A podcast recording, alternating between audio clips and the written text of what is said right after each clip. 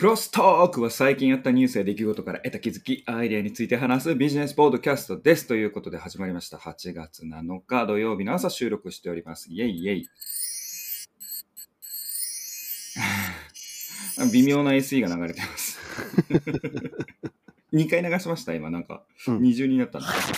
あーすごいですね。はい。テンション高いですね。どうしたんですか？徹夜ですか？SE がテンション高いだけで俺が高いわけじゃない。あマジっすか操作してる人はいつものテンションみたいなはい感じですね。そうですよ。なるほど。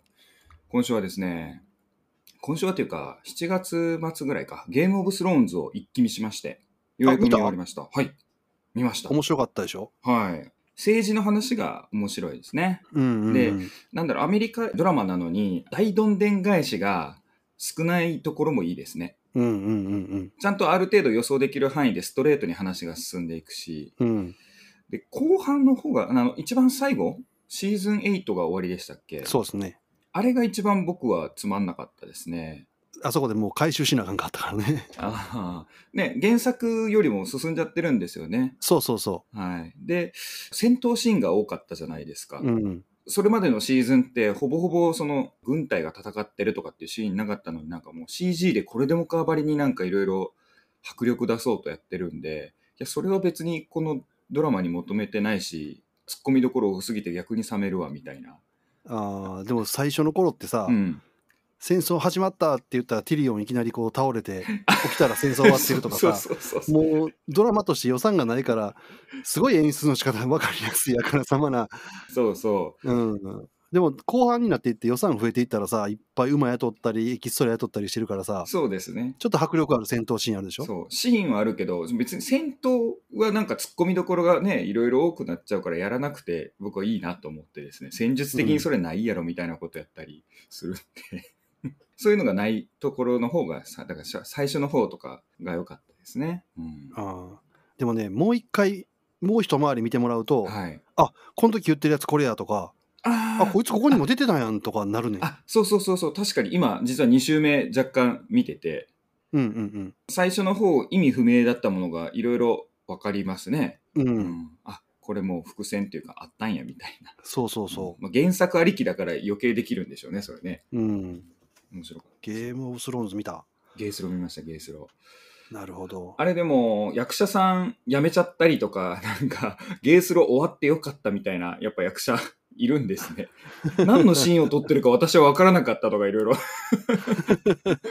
登場人物とかで、政治的なあれとか、なんとか家とか多すぎて、何のシーンか分からないとかってうん言。ってたり、あと、自分やった役割、王子の役いたじゃないですか、最初の。うん、あの人、あれ俳優辞めてるよな。そうそうそうそうそう、やめちゃったらしいですね。自分のその役が見るのが嫌すぎてとかってね。めちゃくちゃ面白いなと思う。まあ、あれ最低の役やったもんな、あの王子。うーん、ねうん。え。あれはでもハマり役でしたね。すごかったですね。うんまあ最低の役ってこうやって言えるってことは役者としては素晴らしかったってことだけどね。そう、すごかったですよ。立ってましたね。いや、まあまあ面白かったです。みんなが面白いっていうだけありますね。うんうん俺はもうオリンピック三昧ですよ。本当ですか？うん。僕より東京してますね。2020やってます、ね。。はいうん、もうほぼ毎日朝から見てまして、おーもううちテレビに出会ってよかったと思って。お2試合同時中継みたいな感じ。2, 試合とかもう2種目ずっと見れるので、ああ、すごいっすね。うんいいですね。その中でもやっぱり今回新しく加わったあのスケボああ、はいはいはいはい。あれ人気ですね。ー BMX、あ、BMX ね、当たってたんです。あれ見に行きたかった、本当。めっちゃかっこよかったね。でしょ？スケボーは日本人選手めっちゃ活躍してるんですよね。もう勝ちまくったからね。ああ、ですよね。うん。BMX はどうだったんですか ?BMX もなんか有名な人。あ、おったけどね。まあ、君じゃなかったけど、取ったんやから、確かあ。で、そうなんですね。やっぱあの2つってさ、うん。アメリカでレッドブル主催の X ゲームズとかでやってるやん、もうすでに。はいはいはいはい。だから、もう見せるとかそういうことに関しては出来上がってるというかエンターテインメント性がすごい高いやんかうんうんうんうんうん。その選手たちもそういうの分かってやってるからさ、うん。あれちゃんと客入れてやったらめちゃめちゃ盛り上がったやろなと思うでしょうね。それ当たってたんですよ。本当行きたかった。しかも決勝が当たってたんで。ああ本気出してくるやつ、うん、本気でした、うんなね、コース決めの時になんか、アメリカの選手でしたっけ？オーストラリアの選手かな？水を飲むだけで走らないっていうので、最低順位を取ってっていうパフォーマンスもありましたけどね。うんうんうん後から聞いたら怪我してたらしいね。そうそうそうそう。だから休みも兼ねてなんでしょうけど、すごいですよね。結局決勝もね、ちょろっとやって終わりましたもん。やっぱ無理やできひんって言って、もうあ鎖骨を折ったかなんかやったかな。それ無理やわ。うん。支えられへんですね、手がうん。で、その他にも、いろいろ競技やってんねんけど、うん。もうこれ競技やってる人には非常に申し訳ないねんけど、うん。それいんの？っていう競技も中にあるやん。ほう、な何があるんですか？例えばもうバスケあんねんから、もう 3on3 とかええんちゃうんって思う。あえー、別枠なんすか？うん。えー、すごいっすね。とか、俺前から思ってたけど、ビーチバレーとかさ、ビーチサッカーってやって、やんの意味あんのかな？ビーチサッカーもあるんですか？え知らうんんかオリンピック種目じゃないけど、そういうことですか、うん、ビーチバー。レーとかもそうやし、カバディとか？うん。違うか。いや陸上競技とかでもさ、その距離がなんで400、800、1500、3000、5000、1万とかって、その区切りもわからんしさ、競馬やってた人の違いじゃないですかね。競歩も20キロと50キロあんねんけど、50キロはもう今回で終わるみたいね。あそうなんですか。うんん悲しいですね、それは悲しい。まあ、ちょっと、まあ、それがもうちょっと減らして、例えばソフトボール入れてあげるとかさ、うんうんうんうん。した方がいいんかなって思ったりとか、あとはね、思ってるのがね、スポーツする女子が可愛くなりましたね、昔に比べて。確かにそうかもしれないですね。人気ありますもんね、今。可愛い女子が増えたなって思った。イケメン男子も多いですしね。あ、イケメン、あの、走り幅跳びの子なんかむちゃくちゃ男前やったな。うん、すごいっすね。うん、しかもその陸上はね、頑張っててさ、うん。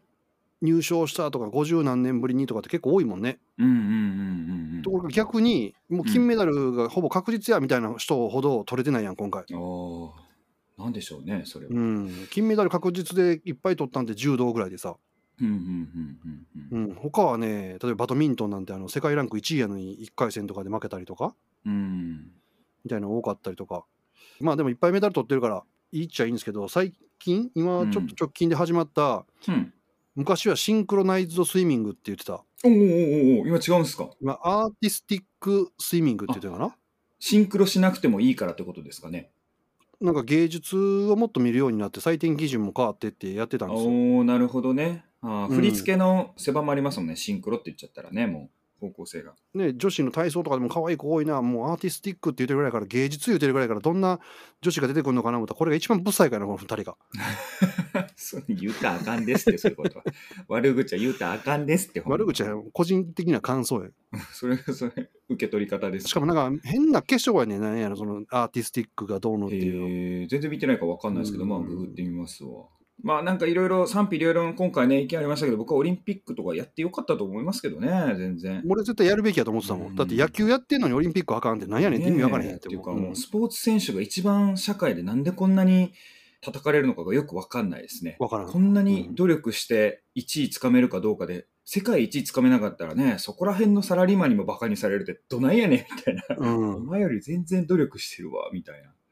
そうやで。それを考えたら、もうあの人らにあげるお金、そう何倍にもしてあげてええと思そうね。うね。うん。金メダル取っても億とかじゃないんでしょ？何十万500何百万？ぐらいちゃうあ、500万なんですか、たった。確か500万、300万、100万とかのあれやったんちゃう昔はだって300万、200万、100万とかやったのに、えーちゃうかなだって、ちょっとごめん、調べてないからわからん。チーム養うだけでも全然足りないっすね。うん。いや、10倍にしてあげてもいいと思うのよ。ねえ、ほんまに。まあね、すごいっすね。まあ、ということで、いや、あ、はいでね、東京街並み、緊急事態宣言出てるんですけど、全然人は減ってなくてですね、もう緊急事態宣言ファッションになってる状況なんですが、はい。街中があの東京2020って掲げてあって、うんたまに、あれ ?2020 年だっけ ?21 年だっけ？あれ？え？令和2年 ?3 年？ん？みたいな感じの陥りますね、錯覚ね。なるほどね。どこも東京2020になってるんで。まあ、というような状況でございますが、はいあとはね、すいません、ネタに入る前に、そういう余談、雑談ですが、あ、3体をだいぶ読み進めてますけれども、もう丁寧に進めてます。今ね、ラダー計画が終わって、はあ、はあはあ、でまだそこか。そうです。ソードなんとかを決めるところまで。だって終わるの嫌やもん。面白い。もうね、そこから考えても最後はもう、とんでもない終わり方するよ。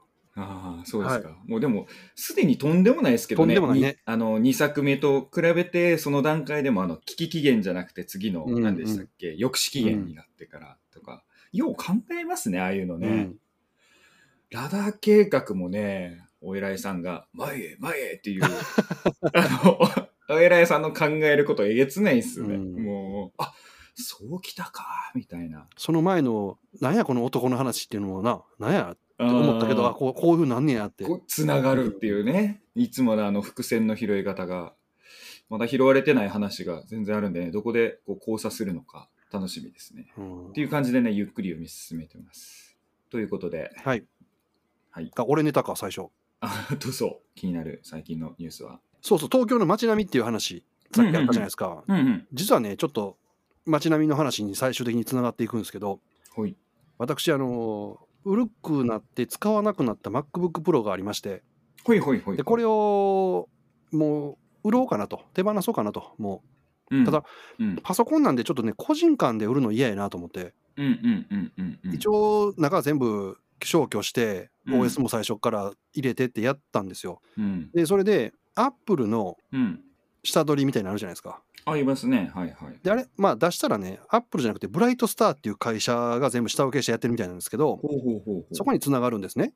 うん、で、そこへ見積もりオンラインで出したら、まあ5万ぐらいになると。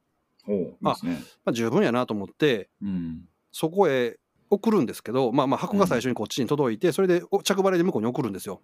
うんうん。ほんで、ほんまにその状態がいいかどうかみたいな最終チェックした上で、うん。まあ下取るっていう普通の流れなんですけど、うん。それをやったところですね、うん。これ引き取れないと。っていうのが、まず最初の見積もり段階で、あれはありますか、これは大丈夫ですか？みたいなチェックつけるところがあるんですけど、うんうんうん。一番下にね、電源アダプターっていうのがあって、電源アダプターありますか、ないですかっていうのを、うん。あるにしてもないにしても金額が変わらなかったんですよ。うん。あほんなら別にアダプター置いとこう思って、うん。なしで送ったんですよ。うん。そしたら電源アダプターがないからこれ引き取れませんっていうのと、うん。なんか液晶がどうのこうのっていうんだけど、液晶なんか何も不具合ないんですよね。うん。それでゼロになりますって言われたから、いやゼロにないんだ返してくれと思ってさ。うん。そうですね。見積もりとは違うやんけみたいなね。しかもそのアダプターがないからって言うけど、アダプターなくてもあっても値段変わらんやってけと思って、うん。なんじゃそれと思ったんやけど、まあまあええわ、もうそったらもうこっちでなんかどっか売るわ思って返してくれて帰ってきたんですよ。うん。帰ってきて箱開けたら、うん。Mac、ちゃんとその Mac の箱に入れて送ったんですね。最初についてる箱に入れて。うんうんうん。その。箱ないんですよ。本体だけ送り返してきたんですよ。え、それ、シリアルナンバー合ってます？いやいやいや。いやいやいや、別の帰ってきてないかっていう話ですよ。あ、それは大丈夫。あ、大丈夫ですか？うん、パソコン自体は大丈夫やったんですけど、箱、あれ価格なるんですけどね。箱自体で、なんやねんと思って、もう腹立って電話したんです。まあ、その電話探すのも大変やったんですけど、だいぶ電話したんですよ。うん。ほんなら、いや、規約に書いてますんでとかって言いやがって、へえ。いやいやいやいや、もうちょっとそこはね、俺、もう久々にプチって切れてもうて、うん。いや、規約に書いてるってな、お前、規約に書いたら人のもん取ってええ思てんか、言うて。確かに。めちゃくちゃな話やな、お前。いやいや、でも規約に書いてますんでって言うから、でもうええわ、お前、話ならんわ、言うて、ほんまに切れたんですよ、そこで俺。うんあ、ううんん、わかりました、言うて、うん。探します、言うて、探さなあかんのか、はい。もうおかしいやん、その規約自体がもう、やってすることごいっすね。うん。え、そんな、そんな下請けでいいんやろうか？へえ。むっちゃ腹立って、で、まあまあ、一応ありました、言うて、箱帰ってきてんけど、うん明らか俺が送った箱とちゃうやつやねんか。マジっすか？うんひど。ひどいやろ。ひどいな。そこら辺の買い取りのところでもそんなことしないっすね。うん。でもうしゃあないわと思って、久々に、こっからまあそうのんさっきの街並みの話につながんねんけど、うん。日本橋に売りに行こうと思って。おうおうおうおうはいはいはいはい。もうあそこ廃れてますけど、はい。うん、小田ロードあるじゃないですか、一応。ありますね。うん。で、売りに行って、うん。まあ平日やったんですけど、うん。まあまあでも人いましたよ。うんうんうん。で、メイド服着た人いっぱいカッポしてましたよ。ああ、そうですか。うん。昔行きましたよね。メイド喫茶が行った行った出だ出だしの頃、ちょっと調査するかっつって何軒かはしごして、うん。こんな甘い投資で儲かるんか？みたいな話をしてましたたよ。言った。うん、えーごめんなさい、話それちゃって。はいで、う売ったんですか、その。で、まあ売りに行ったんですけど、うんまあその5万円よりは大幅に下回る価格で買い取られましたわ。あれあれあれ。あっこに傷がある、ここにがあかんっつって。うん、そう、ケチつけるのがなんぼですからね。はいあれは走らせなかったですか？あの MacBook のなんかチェックみたいなアプリが入ってるんですけれども、この起動するときに。ああ、それは店頭で買い取りで渡すじゃないですか。はい。その後1時間ぐらい待たされてチェックかけるんですよあ。やっぱそうですよね。うん、そうですよね。うんまあ、それで買い取ってもらったんですけどやっぱりああいう買い取りもうん。今ヤフオクとかで直接やり取りができるから俺も久々に行ったんですよねほんま15年以上ぶり？うんうんもうずっと自分でヤフオクとかで売ってたからさ、うん。うんうんうん。ああいうの久々に行ったけどまだやっぱりそういう買い取りしてくれるところ何本もあんねんねいっぱい。いや、めちゃめちゃありますよ。で、めちゃめちゃ売ってますし、めめちゃめちゃ回ってるみたいですね、やっぱりね。うん、そうやって買い取って売るっていうだけでもビル建つっていうかビルでやっていけるぐらいの、うんうん。ねうん。量があるってことはやっぱそこへ売りに行く人もやっぱおんねんなと思って。そうですね。で、逆にいかにその買い取るか、在庫をゲットするか、それが、それが有限ですしね。うん。それで売り上げの突破も決まっちゃうんで、うん。そこを力入れてるみたいで、しかも何社もありますよね、買いめちゃめちゃ予算あったまだ。うん。もうギュッと固まっってるけどね。昔よりはだいぶ範囲狭いんやろうけど。うん。そのパソコンだけじゃなくてトレーディングカードだのフィギュアだのうん。ゲーム DVD はもちろんなんですけど本当、はいはいはいいろんなものを買い取る店がいっぱいあってはいはいはいはい。ああそれはこれで一個マーケットにこれなってんねんなと思ってそうですね。中古ソフトから何からああとありますね。コスチューム？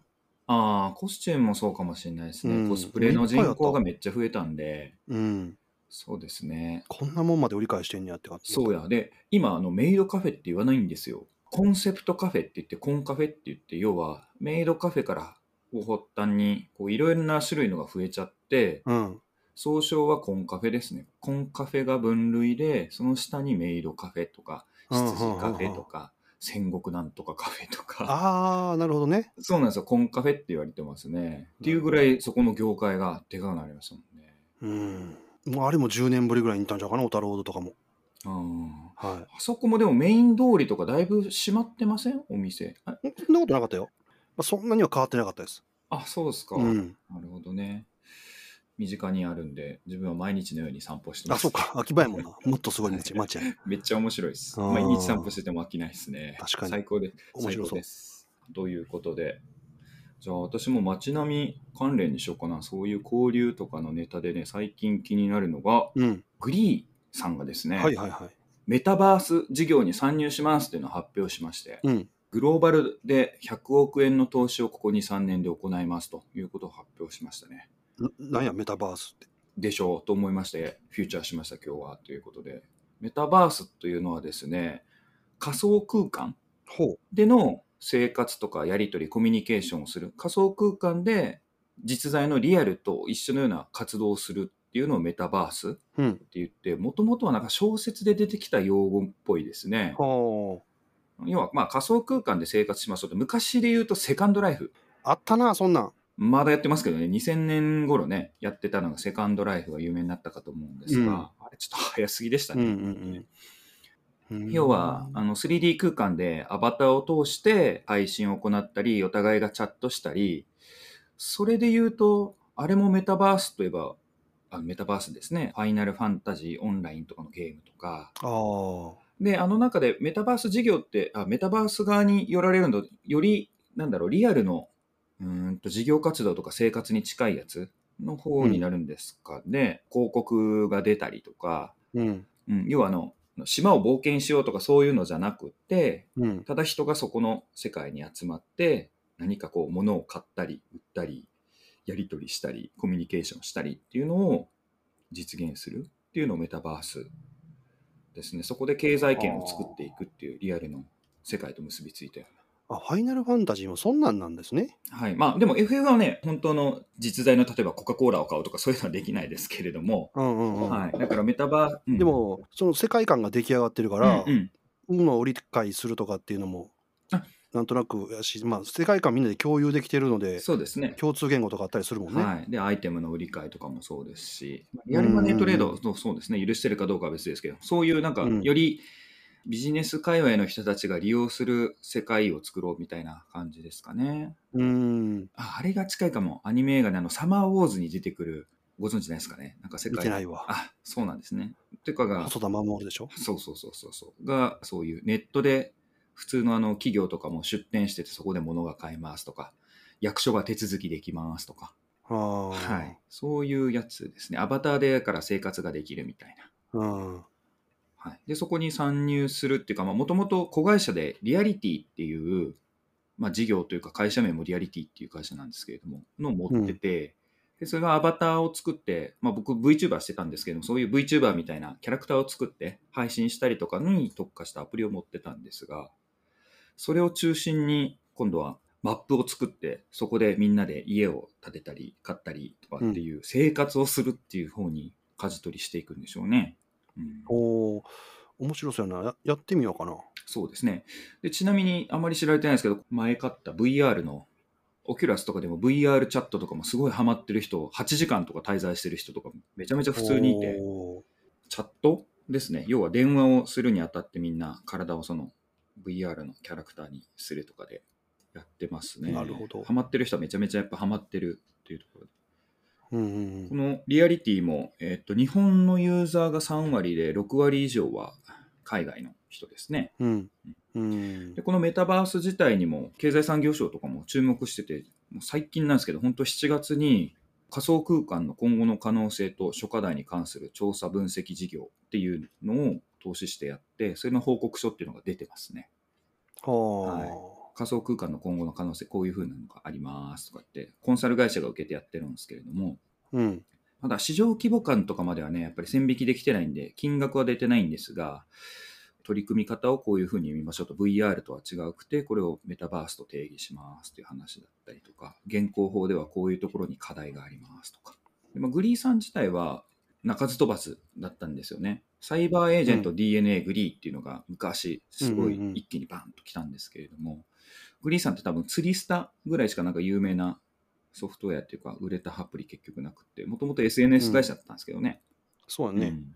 サイバーエージェントはもうサイゲームスがもうすごいもんね。そうですね。もう、馬娘でフィーバーフィーバーやしね。ああれも3000、4000億ぐらいの企業になってますけど、グリーさうんん多分1000億超えてないんじゃないかな。昔うん。1500ぐらいが頭打ちでもう下がってきてて、ただ利益率はすごい高いんで、うん、まあ変な話、そこら辺の企業よりは15%とかあるからめちゃめちゃ高いと思いますね。まあ、サイバーエージェントはでもあれもねサイゲームスで稼いだやつ全部アベマで吸収してるからね まあ投資ですね、あれも作りで。うん昔よりはね、やっぱ広がってきましたけど、うんという感じで、おーなるほどね、とメタバースに入るんやと。これもどういう風になっていくのかっていうので、注目するときにグリーの動き見るっていうのはありかもしれないですね。他になんるほどこれ東証一部じゃないかな、グリーさんって。なんかそういう上場企業の中でメタバースにがっつりやりますって言ってるところないと思うので、うんうんうん。こういう世界観。で、ここでどういう、ちょっと俺もやってみようかなそのサービス。マジですか ?VTuber やりますか、じゃあ。VTuber やろうかな俺。う んこんにちは。いやいや、その、お女の子のキャラやらなくていいと思うんです。けど VTuber も今めちゃくちゃいますからね。まあねちょっと前にも話題にしましたやん。すごい同時接続がああ、何そうだそうだそう。だそうだ。サメちゃんとかね。あサメちゃん。うん。ああいうキャラクター以外にも業界の元ヤクザですみたいな人とかが VTuber やってたりとか、すごいしのぎだな、みたいな。すごい人気なんですよね。懲役太郎だったかな。うん。面白いですね。はい。まあまあ、この分野をね、注目しても全然いいかもしれないですね。で、ここで仮想通貨とかいろいろそこら辺もリンクしてくるんじゃないでしょうかね。うん。なるほどね。はい。私はね最近読んでる本が面白い本がありましてね。お。巨大中国を動かす赤い方程式という本がありましてですね。ほこの本がすごい今読んでて面白くて。中国という国がどう動くかというところを組織論的にうん。解説している本なんですが、うん。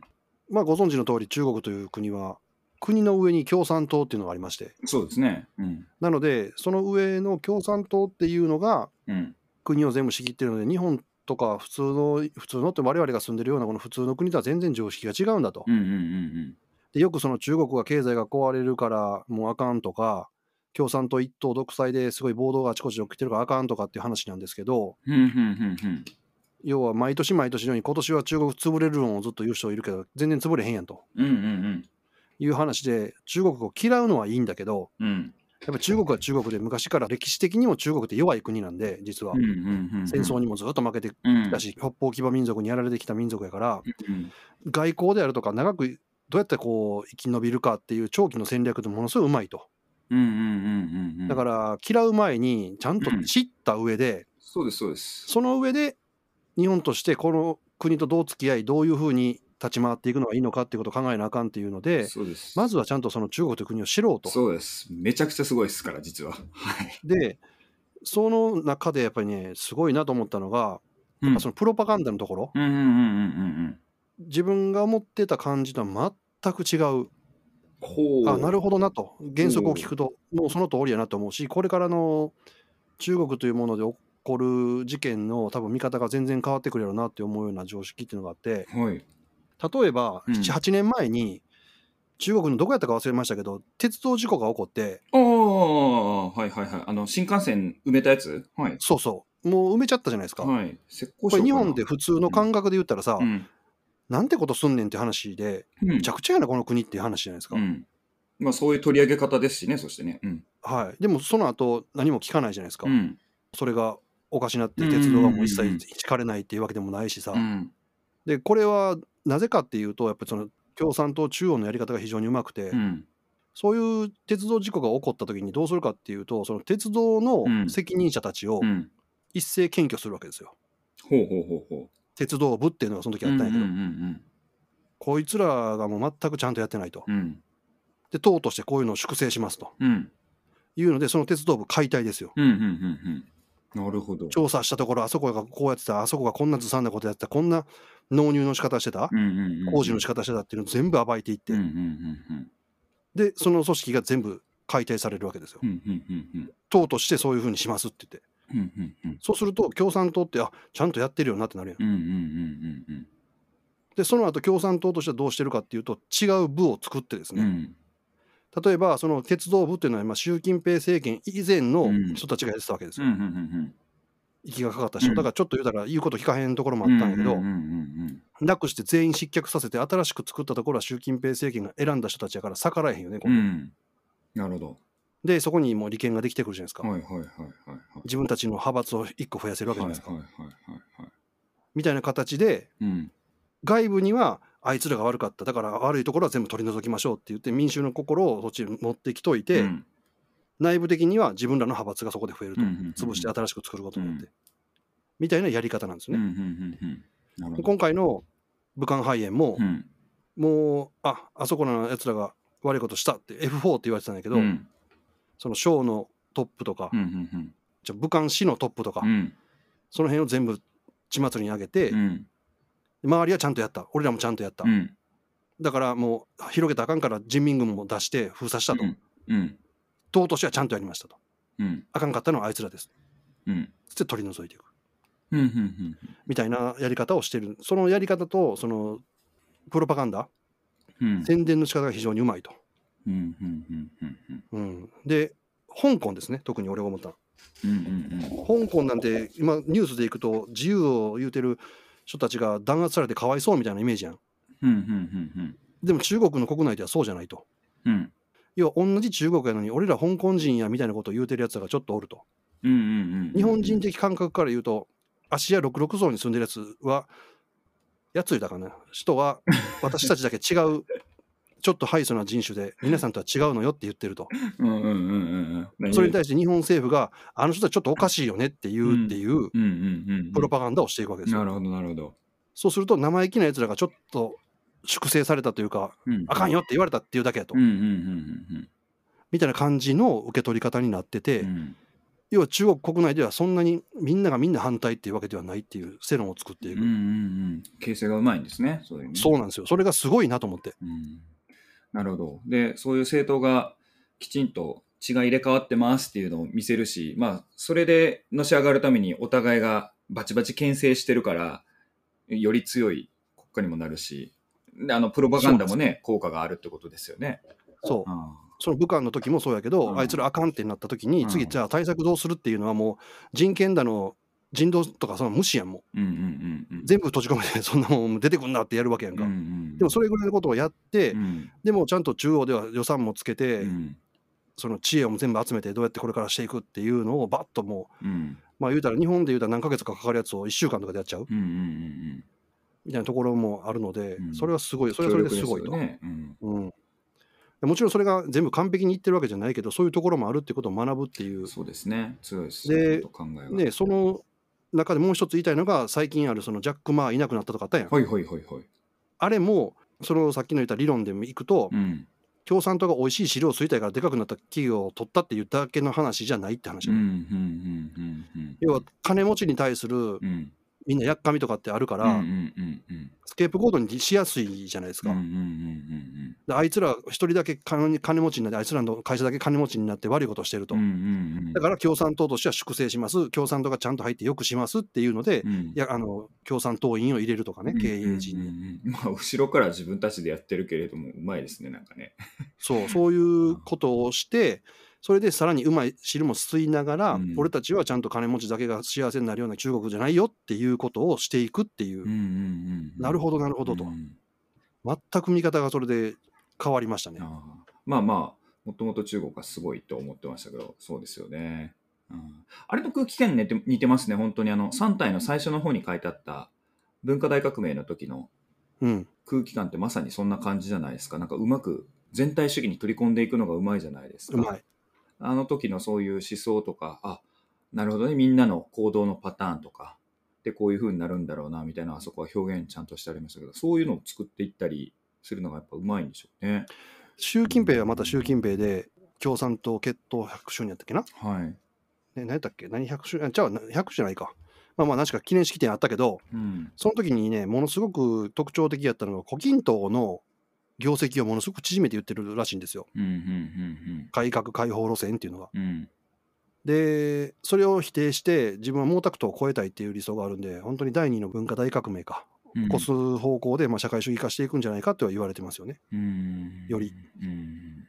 その本でああなるほどなって思わされることは結構多かったです。うん、もうそれ話聞いて、あれですね、中国のプロパガンダ系の本、めちゃめちゃ読みたくなりますね。なこういろいろ読んでみて、分析してる人いるでしょうからね。ちょっと確認したいですね。やっぱね、宣伝はやっぱ本当にそうですね。この高橋さんとの対話の中でも出したかもしれないんですけど、ボスニア・ヘルツェゴビナの時の戦争の世論を作る時あの世界的に味方にしてもらうためのに広告代理店が後ろで入ってて、ああやった方がっていうね、えーやってたまあ、それで言うと、話あれもそうじゃないですか。イスラエル、パレスチナも。そうそうそうそう、もうそのと当時からそういうのを専門にする広告代理店が入ってついた方が強いっていう情報戦でもう空気を醸成するので勝ち負けが決まってたんで、はあうんもうね。あれでしょ、世界の悪はイスラエルで、パレスチナみたいな難民がいっぱいあるところに爆撃してって言ってるけど、うん、イスラエルって爆撃する前に必ずここを爆撃するのでみんな逃げてくださいって必ずやってるんですよね。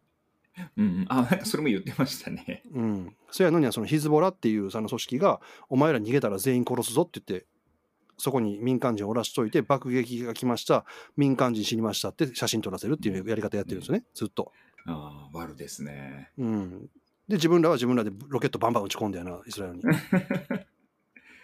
ちょっとばあのロケット撃ち込んだらうん。戦闘機やってきてバンバン爆撃されるっていうああいう風なやり方。でそれを世界がずっと報道してますよね。あ自分が言ってたのね、えっと、ボスニアのが載ってた戦争広告代理店っていうね、これめちゃくちゃ面白かったですけど、ああのやっぱね、ちゃんとそれで国のトップが何を言うかも原稿書くとかじゃなくって、ニュースでフューチャーされるのって短い単語で、やっぱ5秒あー10秒だけ切り取られるんで、そこで伝わるようにって全部もうそういう歯切れの良い話し方に全部させて、とか、で、もう一歩はね、なんかダラダラダラダラ国のトップが喋ってるから何言ってるかわからんし、切り取られ方ももう、取るところがないからそもそもニュースにできんわみたいなんなっちゃうん。で、うんでって取り上げられることがすごいやってましたけど、そういうね、プロパガンダとか空気感醸成するのって重要ですよね。はい。うん、その方が今面白いです。なるほどね。え、じゃあどうしようかな。中国関連で、うん。TikTok。がですね、これ昔のニュースで取り上げてなかったんですけれども、米国ユーザーの顔写真や声紋を含む生体情報の収集っていうのをプライバシーポリシーでやってますって言って変更してですね、え、収集してますって言うたん？収集してますって、収集しますって、生体識別紙及び生体情報の収集をする場合があるという感じでですね、書いてありますね。はい。アップルがん？昨日やったか、おとついやったか、ほう。写真の中に幼児虐待、児童虐待みたいなのがあるとってなったら、分析して、はいはい。通報しますっていうやつだよね。やってましたね。すごいですね。まあそんな感じで、実はもう我々知らないところで、インスタグラムとかもそうですけども、何が映ってるかとかは分析しますとかも当たり前に実は利用規約に書いてあったりとか、うんうん。TikTok はこのように今回も大々的に表明しちゃって、あ、あごめんなさい。で、ちょっとは外れるかもしれないですけど、TikTok ね、結局買収されてないみたいですね。オラクルとウォルマート。うん。これやっぱり政権が変わって、無期限で棚上げになってるみたいです。なるほど。うん。まあただね、TikTok はあのサーバーとか、えっ、と、運営してるサービスを米国内に移管はしてるみたいですね。うん。データの保存がどこで行われああ、なるほどね。まあ、そそれやったらまだマシなんでしょうね。アメリカの国内の世論とかも。そうですね。多分まあ表に出てないけど、役員とかなんかそういう重要職とかも含めて、アメリカ人入ってるかもしれないですし、うんうんうん。ね、千のタレント計画とか、ああいう中国系のね、ああいうのに関わってないかとかっていう当局の調べもやっぱ進んでたんでしょうね。うんうん。まあいいや。で、それで TikTok はね、そういう感じで ですので、表に出して、これ利用しますと。で、それ以外にも、今ね、日本でもちょっと前は流行ったのは、 FaceApp とかもそういう情報をやっぱり取ってますっていうふうにあ言われてるし、最近流行ってるのはなんかディズニーキャラクター化、 Disneyfy っていうのかな。カメラアプリ Snapchat みたいなやつ。あれで顔の形とか変わったりするじゃないですか。あ。うん。あれも撮ってますみたいな。まあでも取らないとどこに合わせるか分からへんからね。で、そうそうそう。で、所有権はないけれども、利用権はありますみたいなのもね、結構平気で書いてるところって多いみたいなので、ど。なんかもう皆さんね、あ、流行ってるからみたいなカメラのレンズとか、あ、これやってみたいみたいな、ツイッターで流れてるやつを見てると、結構そういうデータを使われたりしてるアプリが多いみたいですね。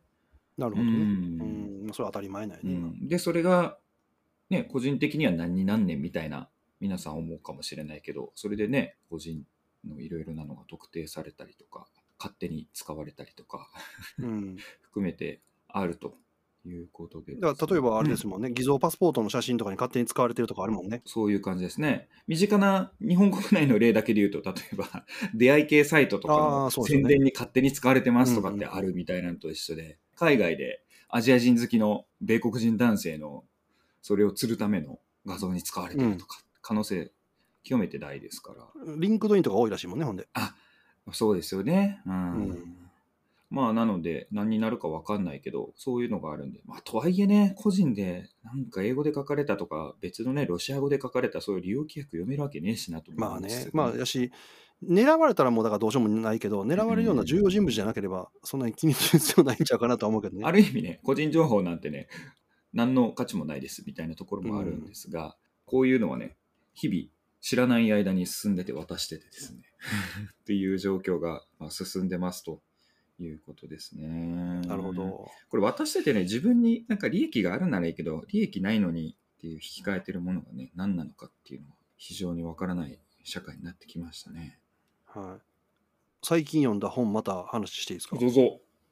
左利きのエレンが17巻出ましたね。あ、そうなんですね。最近読んでないわ。はい。まあ、話がどんどん、光一君の元カノの話にになって、おファッションデザイナーの方の話になってますね。光一君あんまり出てこないですね。で、17巻でですね、ちょっと面白かったのが、うん。アドビとのコラボ漫画がありますわ。ああ、はいはいはい。これがちょっと面白かったですねあ。れ？前なんか言いませんでしたっけ？それって。あうん、コラボ漫画でもあるけど、ずっとなかった最近。あ、そうなんですね。だから久々に17巻でアドビとの、アドビの広告を受けると、あのあ広告会社が。うん、クリエイターのそばにいるみたいな感じのそうそうそう。ああ、はいはいはいはい、はいうんのキャッチーなやつですよね。